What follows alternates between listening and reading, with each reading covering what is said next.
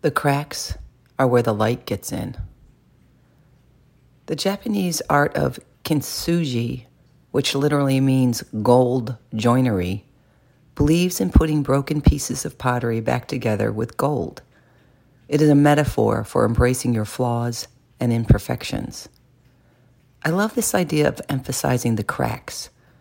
We are all broken at times, but this is where the light of healing can enter. By using gold to mend the cracks, it makes the vessel even stronger. Don't hide your cracks or the scars of your healing. They illustrate your journey and reveal your strength.